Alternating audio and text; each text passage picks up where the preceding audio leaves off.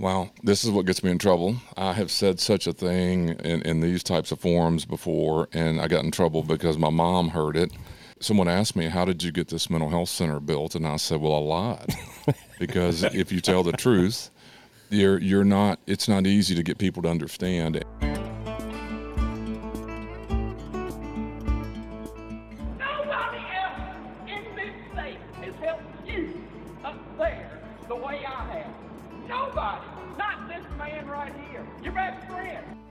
See something that is not right, not fair, not just, you have to do something.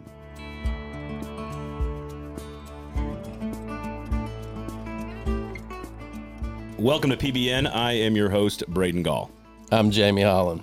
And with us in studio for, let's call it a special session edition uh, of the podcast, is Sheriff Daron Hall, of course, the youngest in the history of Davidson County and the longest running in the history of Davidson County. Uh, Sheriff, thank you so much for coming in and giving us some time today. Well, thank you very much. Happy to be here. So we're going to start. We're going to have a lot of conversations about sort of the mental health crisis uh, that we have in the state right now, and, and what can be done about it. What you're doing about it. So we're going to get into all of that. But let's let's widen the funnel here. Bring some people in first. Uh, do you consider yourself law enforcement? By the court's definition, we are a, a part of the law enforcement community. We do not make criminal arrest. Okay. And then there's a there's a distinction there for, for reasons that are important for oh god I can get into it but uh, we do not make criminal arrests we do not do investigations of crime in this community uh, once the charter was formed in 63 you're an elected official, and again, for the layman out there, the the base the most basic job description and difference between police department and the sheriff department. Yeah and, and you just did one thing that I'd like to correct it's not the sheriff's department it's the sheriff's office because it is elected and the reason that's important is to help people understand that the police any department is typically appointed by a mayor or appointed by official anything with office after it typically is an elected position. And I just think that's healthy for people to understand. Um, believe it or not, you have to elect a sheriff. It's in the state constitution. You can't do away with it. You really can't even take the duties away. Uh, we've had some council members and some mayors over the year try to tinker with the duties that we that we have. Legally, you can't do that because the Constitution sets that out. So so the job is elected because it's in the Constitution that you must do that. In 1963, the voters basically said, we do not want duplication in law enforcement and in schools.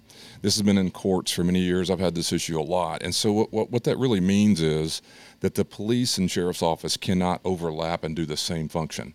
Legally, um, tomorrow morning, if the chief of police and I shook hands and said, we're going to take over burglaries, uh, we could do that under some MOU agreement. Legally, you can do that. Clearly, that's not in the best interest. And so, what we've done over the years, and I think the way it operates pretty well, is the criminal arrests and investigations are all handled by the Metro Police Department or federal government. There's a few other ancillary police places. We do not make arrests. We do all civil law enforcement or civil enforcement, if you will. That is divorce, garnishments, orders of protections, evictions. Quite frankly, 200,000 a year a lot of that is in the community. You may see us drive, driving around town. People are a little unsure. I get that call about once a day. Hey, what's you got knocking on the door for? It's usually a divorce or a garnishment or some notification of court. That's happening in the sheriff's office, uh, you know, daily. But the primary function, really, of the sheriff here is to house everyone who is in the custody of law enforcement or the courts. And so we sit there in between that, uh, the arrest and the court adjudication. And a $110 million budget, 1,000 employees, the third largest part of metro government much more expensive to house someone than it is to arrest someone, and so we do a lot of the work that you never see. Um, but but if you want to simplify it, I think of it this way: that the police are like a drive-through. They drive through, drop the person and the paperwork off, and we do everything else until they go to court. So the the person lives with us. The police are the, as you as you well know, the arresting agency. Um, but as we'll get into here in a few minutes, we live with that person that's under Yep. arrest for a long time. Yep. Well, uh, so I, I think very pointed questions about that budget, about the percent of people that you house that should be housed there or should be pushed into a different category of expertise or situation. So we'll get into that. But I, I want to sort of go back long, long, long tail here 40, 50, 60 years. It seems like there was a push in, in the 50s and 60s around understanding mental health and its its uh, application in criminal behavior and just sort of behavior we don't understand. Uh, do you have a sense in in your long tenure of where we went awry, how it stopped, why it stopped, and, and sort of the, the momentum now with it coming back? Yeah, Braden, I, I grew up here in Nashville, um, and I could take you there right now. I, I lived a mile away uh, from what we called Central State Hospital uh, growing up. That was the, the hospital for, as my parents used to call it, for the people who were sick, but they didn't mean physically sick back then. They didn't use those words, but they would say those people are sick. But it wasn't the hospital that maybe the regular person would come and go from. So, so Nashville, just like our country, um, had hos- a hospital the state of Tennessee, but it was located in Nashville for people who were suffering from some level of mental illness. And our society had viewed that, that when you needed help, we would take you to the hospital, and sometimes you would be institutionalized at the hospital, but you would stay there. In the 60s, um, the country basically said we needed to get rid of that model for two reasons. One was it stigmatized the person, um, uh, you know, for, for being ill and, and so forth and the country wanted to, to decentralize it, basically put community mental health centers out in our community instead of these large institutions that were hospitals. And so the, the, the vision was tear it down, destigmatize it, build smaller, if you want to call it this, smaller community based mental health systems. And that all sounded good in the 60s. What happened was the Vietnam War, basically, the budgeting of the whole thing never got on track. And so I can show you on a map or on, on, a, on paperwork, but basically what happened was we tore down hospital beds across our country and we built jail and prison beds. Almost bed for bed it happened in every community. I lived here i watched it happen but didn't know what was going on.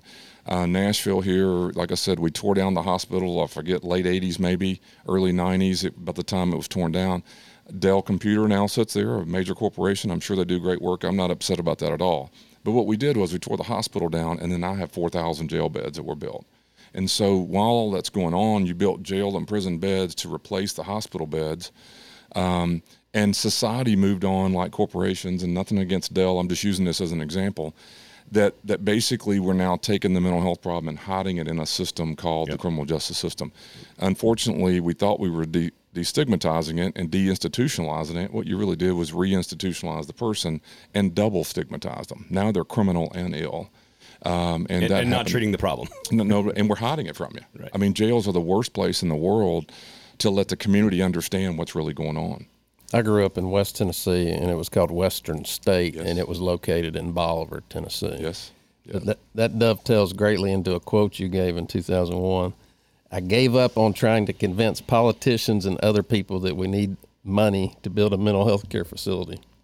And I said, quote, give me the money to build a jail because that's what they wanted but we built what we needed. Wow. Um, this is what gets me in trouble. Uh, I have said such a thing uh, in, in these types of forums before, and I got in trouble because my mom heard it. Um, I, I, told, I said that, that uh, they, someone asked me, How did you get this mental health center built? And I said, Well, I lied. because if you tell the truth, you're, you're not, it's not easy to get people to understand. And and whether you're pro or anti the criminal justice system really isn't as, as tricky as it is to get a, a, body of 40 council members and mayors that are turning over left and right as we've gone through. I'm talking about in the last 10 years. Um, you know, I just I gave up on it. I gave up on on some ideas that there are a lot of models out there. There's a model in Memphis used the, the, the, co-response model, and as other cities have done things. And, and I've been hearing for over 20 years that Nashville was going to try to do different things. Keep in mind that the individual we're talking about lives with us. I mean, we, we see the people eating feces. The police don't see that. The judges don't see that. The council members don't see that. The DA doesn't see that. We see people diving into a toilet trying to drown themselves. We live it every day. And so, in, in so many ways, what's, what's really wrong is that once the arrest occurs, the public, society, the police, the entities all think it's solved. Yeah. We live watching this person walk into a courtroom pleading guilty or innocent for something they have no idea what they've done and then we're housing them for 10 or 20 days on a conviction that really shouldn't have happened and putting them on probation when it shouldn't have. So, in a lot of ways, and I say this a lot, I get in trouble with my peers, but sheriffs in the country are really the enabler because we house and watch it. And if we don't bring forth the conversation, I have a lot of sheriffs that will say, What are we going to do about mental health? Well, the first thing to do is come out and say, They don't belong here. And we need to, as a system, as a society, say, This person needs help. That doesn't mean excusing behavior We got to fix it, and you can't fix it by hiding it in jails. What do you have a guess at what percentage of your population would fall into that category of th- they shouldn't have been here in the first place? Great. I love this question. So, um, believe it or not, I made up a scale, one to 10. There is no such scale, but I've made this scale up. A nine or a 10, the highest level of mental health problems are really competency issues. They're really incompetent, but they're coming to jail, by the way, in every community in this country. And so the nine and 10 um, definitely doesn't belong in jail, legally doesn't belong in jail. I'm not a lawyer, but I know that much. And so there's a whole challenge of how to deal with that. And, and so let's just put the nines and tens as almost an easy to define competency question is, but they're in jails everywhere. So you take that percentage off. Do you, Uh, do you, have, do you have a guess of? yeah. So it's about 35% of the people coming to jail today in this community and most communities are diagnosed mentally ill. Okay. On my scale of 1 to 10, the number's about 35% of them. It breaks in different ways. Um, for example, that, that 9 and 10 level um, is, is a, I would say it's about 10% of the 30%. Does that make any Yep, sense? So yep. I'm, I'm breaking numbers down.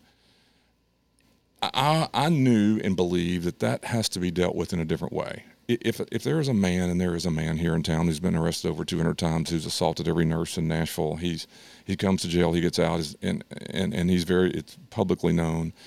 The courts really can't deal with him. He's incompetent. We we should declare him incompetent. He needs to be institutionalized. Unfortunately, he's a 60 plus year old man, can't be treated in a in a treatment center. Can't. He's in and so the point is that element to our population should never be in jail. Legally, they can't be in jail, but we have it have them there. So there's nines and tens, or that that percentage. Then there's a there's a percentage of people who are mentally ill by definition in jails that I call ones and twos on my scale. I was depressed 20 years ago. My girlfriend left me, and I was on medication. So by definition, if you've ever been on medication or been in a hospital for your your mental illness issues, then by definition you fall into this scale. So ones and twos do not need treatment, do not need help, and quite frankly need to be held accountable for what they did wrong. Right? I mean, if I was depressed 20 years ago, but I also slapped someone in a bar last night, Right. that's not the reason I'm in jail. So the ones and twos don't belong. I mean, don't be don't need to be taken out of our system. It's really the three to eight. Nines and ten are competency issues. Ones and twos are way lower than what you, you need to use as a reason for the, the crime. So you take about 20% of the people going to jails today do not belong there. The ones and twos belong there, everyone else does not. And, and in my theory, and in the 60s, they wouldn't have come here anyway. The ones and twos would have come to jail because it was just a depression issue 20 years ago. But everyone else would never have been in jail in the 60s and and we're we're to the point where there's no alternative to take them, and and I think we would get into that. But that's what happens. The police are called. The circumstances is such that person is naked in the park. The police must do something. There's no alternative. That's indecent exposure by definition, but it's really not the reason he's naked. He's naked because he's been off his medication for six months. How many people in your jail population right now? 2,100. Braden, can you do the math? While I got it about- Don't make me do about two- that. it's about 250. If it's the 20%, if it's up around 35%. Come on, guys. You guys can do some quick math. I went to school for Three- words. 350, 350 people, roughly. I mean, I, I think Y'all didn't tell me we was having a math problem here. I mean, I, I was doing prep work, at least on mental health. So we've got a mental health court, Yes. and that that's for hearings for people who have been involuntarily committed to the Middle, T- Middle Tennessee Mental Health In- Institute (MTMHI). And what are the results that you're seeing from that process? Great question. Can, can I go real fast? I've been here 30 something years, 21 years in this selected position. About 10 years ago, uh, as we were electing new judges and so forth, I so happened to be on that ballot, but that was the time the mental health judge had had retired, and so we were opening a vacancy of multiple Eisenstein. Eisenstein was stepping out, and there was a vacancy. Multiple candidates were running to be the mental health judge, and and and clearly this subject was important to me, and so that office or whoever won was important, and so every candidate that came by that was running, I would say, look, will you meet with me the day after the election? And if they said no, I was going to say, well, I'm not helping you or voting for you, whatever. But luckily, everyone suggests. Judge Melissa Blackburn wins the election. We meet the next day. I ask every person who declares himself, and I'm joking, but I'm calling myself an expert. I called all the people who thought we were experts the police chief, the DA, myself, the public defender, the general sessions judge, the criminal judge, the, everybody you can name. And if you buy lunch in Metro, they'll come back. I bought lunch every month. If you'll come here and meet, I want to talk about mental health. I want to understand what's going on. We should all want to do that. What I learned was the police chief knew how the arrest occurred. The jail knew what we did once they got there. The silos were everywhere, and everybody was had a good heart but had no concept of what was so screwed up. So I didn't know the answers, but I would ask the questions. I'd say, what what percentage of people coming to jail today are mentally ill? That's how we got the data eventually. Uh, why? What's the number one reason? What's the charges that they're coming to jail for? We all ask. I ask everybody around the room, Philadelphia, what do you think? What is it? Well, I think it's uh, bad policing, or I think it's uh, public intoxication. I think no. Of the top five charges a mentally ill person comes to jail for, two of them, the top two of the top three, are not even criminal charges. They're failing to go to court, which we never should have had them going to court, hmm. and failing probation, which they never should have been on probation. So what, what that led me to understand was a lot of times when the police pull up on the scene of a naked man, they're not even arresting them for being naked. They're arresting the person because there's a warrant pending for something they never should have been asked to do. So if all that's part of the problem, then why in the world or how are we going to get better policing if there's a criminal justice warrant pending somewhere? So, I- so I had all that going on. And so then I, I started asking questions. Wait, we've got this mental health court, which I love them. They do great work. I'm a big fan of it. So I said, we house everyone who's mentally ill. We're bringing everyone to court. What percentage of people in my jail are getting in that court called mental health? I wanted to know that because I think it's what society and we had believed was going on. They do great work. 5% of the people who are diagnosed mentally ill get to that court. That means 95% of the other people who we just went through the numbers are ending up in front of a judge who's maybe a good lawyer, who's maybe a good judge, but in, in fairness, does not have a mental health interest or background, or they would have run for this seat. So that means they're processing people through courts, doing their job without the filter of mental health. So therefore, they're going on court dates and they're going on probation. So 95% of the people are ending up in the wrong line. And why is that? Part of it's because of the volume. Uh, mental health court doesn't have enough room to get, you know, whatever the numbers were today. So I gave up thinking I could get 11 other judges to agree with mental health because this is 10 years ago. What am I going to do about it? I couldn't convince 10 more judges to love mental health and care about it. I don't think I can convince a police department to do different work. And, I, and so my thing was, I then realized they're coming to me anyway.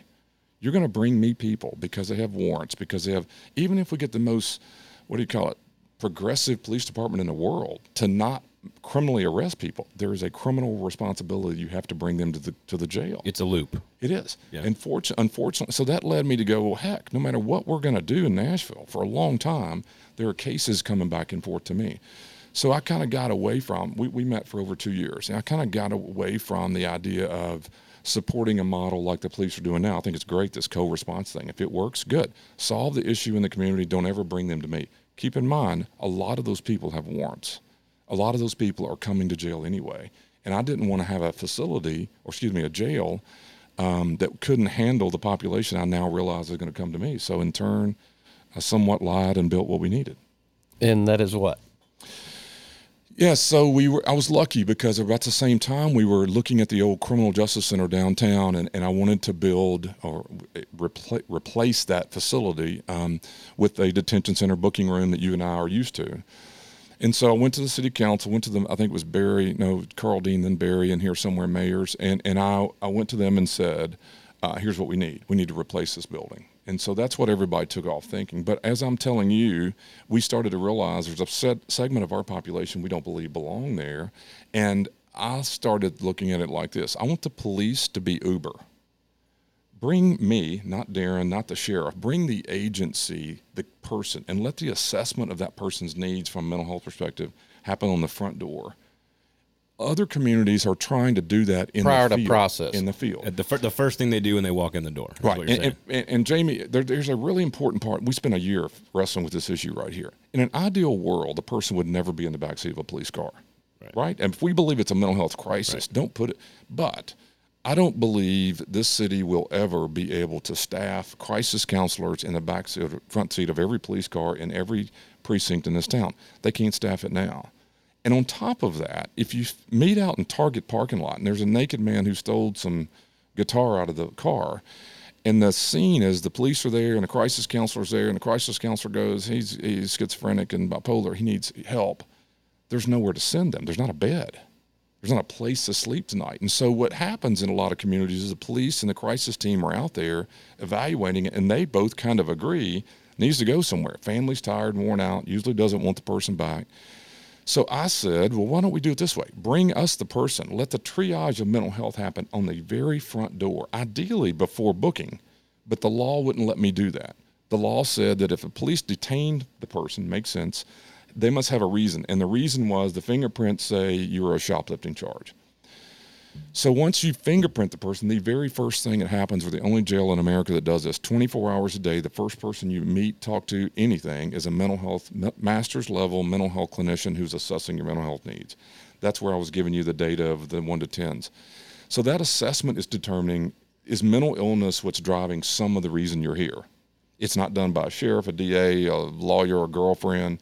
It's done by a mental health clinician going, hey, they qualify for what we would call diversion. The next big piece of that is is the DA willing to divert the case? Because there is now a pending criminal case. And I went and, and surrounded the DA's office back 10 years ago, nine years ago, and said, I need you. I can't do this. I don't have the authority to remove the crime, the, right. the charge. And so they have worked with me that if the person goes to mental health, no one determines when they go home except mental health. No one determines a treatment plan. You don't have a sentence over there, and the arrest never occurs because the DA nollies the criminal activity, which I think is the beauty, or we couldn't do it. it so it sounds like, and you, you were recently quoted about some solutions, and I know Jamie's want to go, wants to go here as well. And you said we need strong leadership in critical places to say that we're going to build a mental health system, mm. and it sounds like what you're saying is it's almost impossible to do that before the person like while the thing is happening while the incident's taking place you almost need that master's level clinician to be out in the field which we as you've said is almost impossible to do. Wh- where are those critical mm-hmm. places in your vision? It sounds like the da is one of them. Like where are the critical places that they, that we need the strong leadership to again i'm assuming this is also a, a big budget item for you. Right. if 30% of your population is somewhere else 30% of your budget could be used for something else right? Or to help those folks. where where are those critical places that we need strong leadership? Great question. The most important one, I think. Um, it's its executive roles, right? It's the president, the governor, the mayors of, of cities. And here, here's why. Um, I get in trouble for saying this too. Um, if I'm telling you 30% don't belong, 30% of the money doesn't belong with me either. Take the money if, if you believe if you believe mental health is is what I think it is a separate issue from criminal justice, take the money out of the criminal justice system that you're using now, and I have 110 million, whatever that math adds up to, 30 percent of it. But what you have to do as a leader is guarantee that that problem, i.e., the mental health crisis, is going to end coming to you, right? Because that's what makes everyone nervous police chiefs, sheriffs around the country, I've heard a lot of they freak out when they hear me say this because they don't trust that the problem would also move, that the call would no longer come to the police. And there's a balance you'd have to strike. But it's going to take someone saying instead of $110 million going to the sheriff's office for housing, let's move 30 million of that. It takes money from police DA. And I'm just talking about, I'm not talking about staffing levels because I don't understand that. What I'm talking about is you would have to commit to refocusing how what what a, a crime is. And, and you can do that. We were there in the 60s. I mean, you wouldn't have called the police in the 60s for a naked man. And so you have to reshape how that would look. But the money, it, the money shouldn't be our hangup because you would have to have commitment, right? I'm taking DA's money away. Judges, I'm taking money away, right? Because if we believe probation, if we, if we believe that's really what is, ha- it's handling mental health, move it out of mental health with a commitment that – the money's going, but so too is the problem. And, and I think we would be in a system. You asked me earlier how many beds. Take the percentage of that away from me, reduce the staffing, reduce the beds, but don't bring me the person who's naked tomorrow. And I think we would get to a system. How how many of that percentage that is in mental health has mental health problems? What's their kind of median age range? Because the and the reason I ask because the calls I'm getting now more and more are talking about kids, men and women that are under the age of 25. And so I'm curious, like, you know, I guess a two part question, lawyer. You know, the median age plus what what's happening to them? Are they winding up mm. on the streets? Are they going once they leave your custody? Are they going back home? What what's happening? Great question. So two things: our average population, age-wise, I'm gonna say is in the 20s, and uh, that that's the number. It, it would vary depending on what types of charges, as you can imagine, that, that you're getting. Most arrests are in, in the in the low 20s period. Well, I, I have to tell you the story real quick that, that identifies us. So here I was uh, under the idea of trying to build this mental health thing seven, eight, nine years ago. I'm home. uh, It's a Saturday night, 10 o'clock at night. And I get a phone call. It's a criminal defense attorney here in town. Hey, Daron, uh, do you remember so and so, so and so? Our kids played baseball together back 20 years ago or 15 years ago. Uh, no, I don't really remember. But yeah, their kid was on the team. Well, I'm at their house right now, and it was a Saturday night. Um, can, can you help me? He's bipolar. He's off his medication, and and they um, he's thrown his stereo down the steps, and the family's nervous and, and worried about him. And can this lawyer, who's a good friend of mine, who's a good criminal defense attorney, says, "Can you help me get him to Middle Tennessee Mental Health? Can you help me get him committed or admitted?" And I said, "He's a friend. I could halfway talk crazy to him." I said, "No."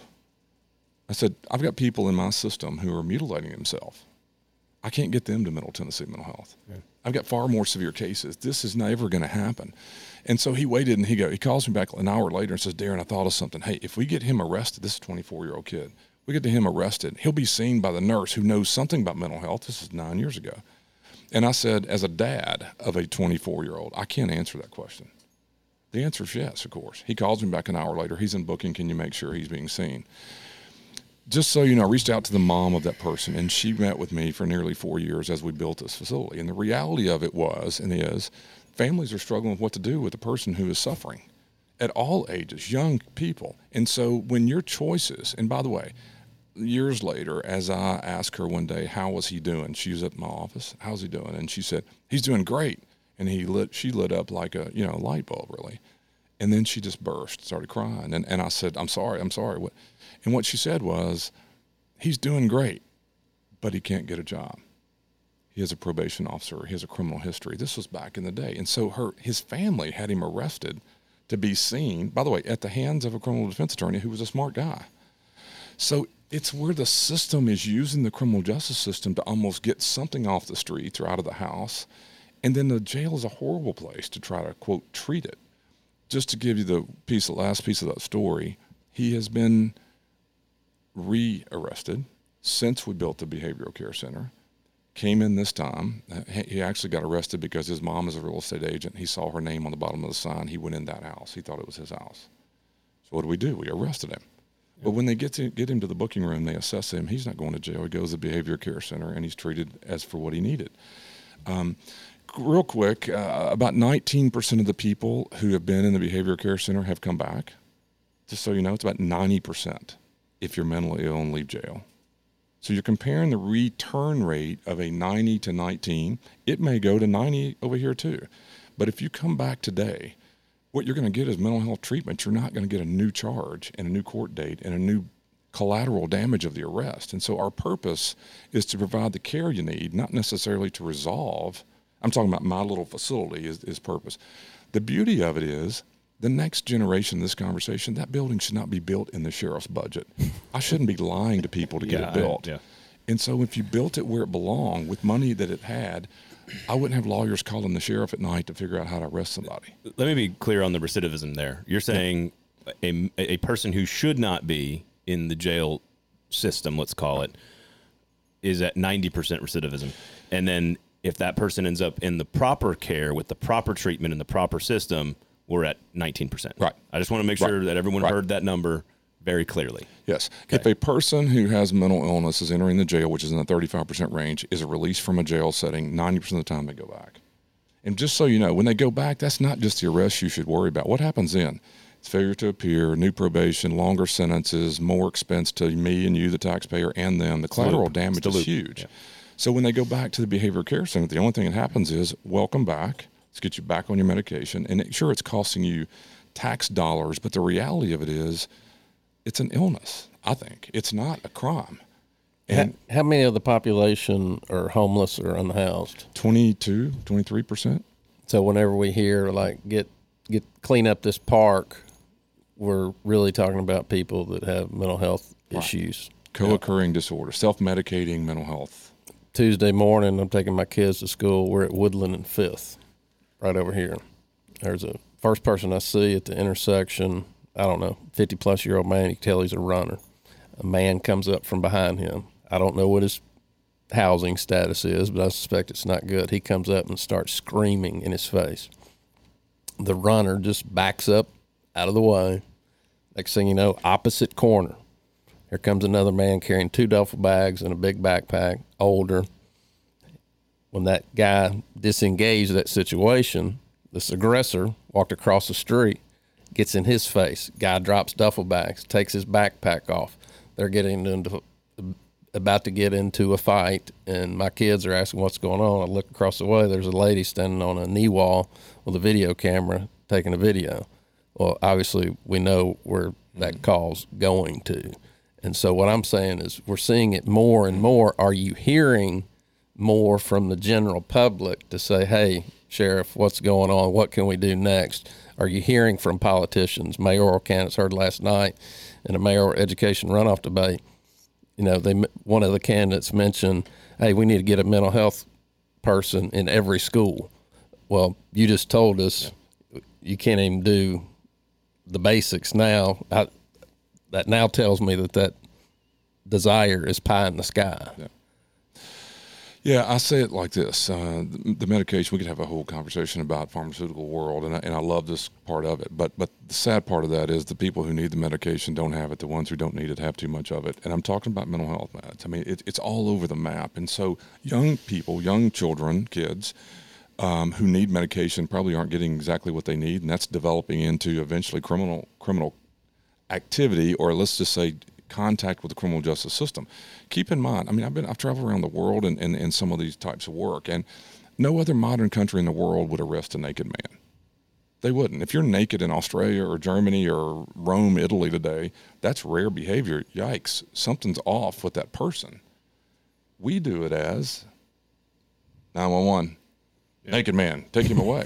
it's the way we're conditioned. Our country does it. And so until you flip that, and, and we see it as that person needs help. And and I, I, people, I have some conservative type of friends who who hear that and question, what do you mean we can't leave the naked man? I never say that. I believe the accountability is that the illness needs to be addressed. It's not punishment or jail is never going to address something it's that is deeply rooted. It's it's it's, it's a ridiculous way to do it. By the way, that that um, the, the people who need the medication don't get it, and the people who you know don't need it have too much of it. That rolled way too quickly off of your tongue, by the way. Um, it sounds like you've used that one a few times, and I think people need to hear it again. Um, you've been very gracious with your time, so um, I, I, want one more here. You were the head of the National Sheriff, Sheriff's Association. You mentioned that this is one of its only one of the, it's the only uh, uh, facility of its kind in the country. Have you seen a response nationally from you you sort of pitching this or standing for this particular issue with people around the country? Are people starting to catch on? Well, I, I, sure hope so. And, and this is corny, and but it's cool. The staff at the at the facility did this on their own. They have a map, United States. They started putting these push bins of everybody who's come here. It's the coolest looking thing. Um, I, I, jokingly tell the director he's the highest paid tour guide in America. Um, he, he does a lot of trying to help educate every.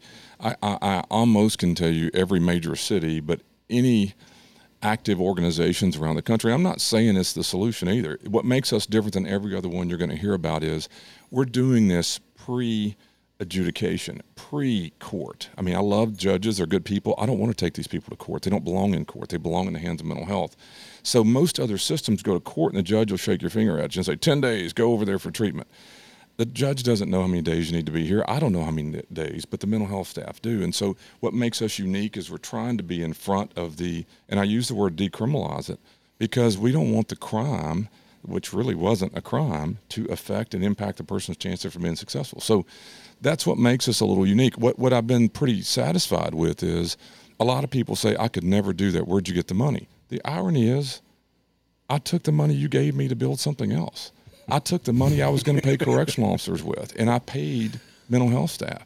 We didn't ask for more money to take on a mental health system. We just took cor- corrections money yep.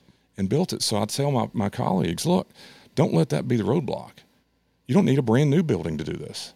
Get a warehouse across the street. Get it designed where you can take people who don't belong in your jail over there, and maybe and you guys can maybe push this that eventually it doesn't need to be sheriffs lying about it. You right, need to right. make it where that option, al- alternative is, you know, Saturday night. Don't call the sheriff at home and figure out how to arrest somebody, and also don't make the police respond to things that, quite frankly, they're not trained or, or oftentimes don't want to be dealing with. So, do you think there's any prospects in the special session coming up since item number one deals with mental health resources that the Sheriff's Association is going to be a part of that conversation? I do think that, and you're going to laugh when I say this. This is the only subject in my 34 years I think is bipartisan. I'm serious. I, I can tell you that. I, I mean, Trump had some money back when he was first term that was that was really focused on mental health, mental health and corrections, mental health. And so my point is, extremes on this thing. It's not just liberal people who have mentally ill people in their family going to jail. So if, if people can have the conversations, it's really not about partisan and get the legislatures and the, the Congress to quit doing it that way, that that subject. I think you can you can get something done. I mean, I really do believe if you want to talk cost, you can save money. It shouldn't be a corrections budget. Yeah. I mean, to, to build a building to prevent El Chapo from getting out of, to house a naked man is an overkill, right? I mean, we're building jails to prevent people from getting out. Why do you do Yeah. that with a naked man? Yeah. And that's uh, where people are doing it. Yeah, it, it's, It's kind of like the we're dealing with the natural consequences of our behavior. That's exactly right. That's exactly the, right. the logical conclusion to all the decisions was where we are now, and so let's change some of that decision making. I don't know, maybe driven by a core philosophy of treating human beings like human beings. Just, just my thought. Just my thought. Uh, Jamie, uh, always a pleasure, my friend. Uh, Sheriff, thank you so much for coming in. We do appreciate it. Uh, thank you guys for listening. Thank my name's you. Braden Gall. Uh, obviously, uh, if you want to scream about something on, on on the Twitter sphere, this is something to do it about. So. Please. Thank you guys for listening. Thank you guys for hanging out. Rate, review, subscribe, and we'll talk to you next time.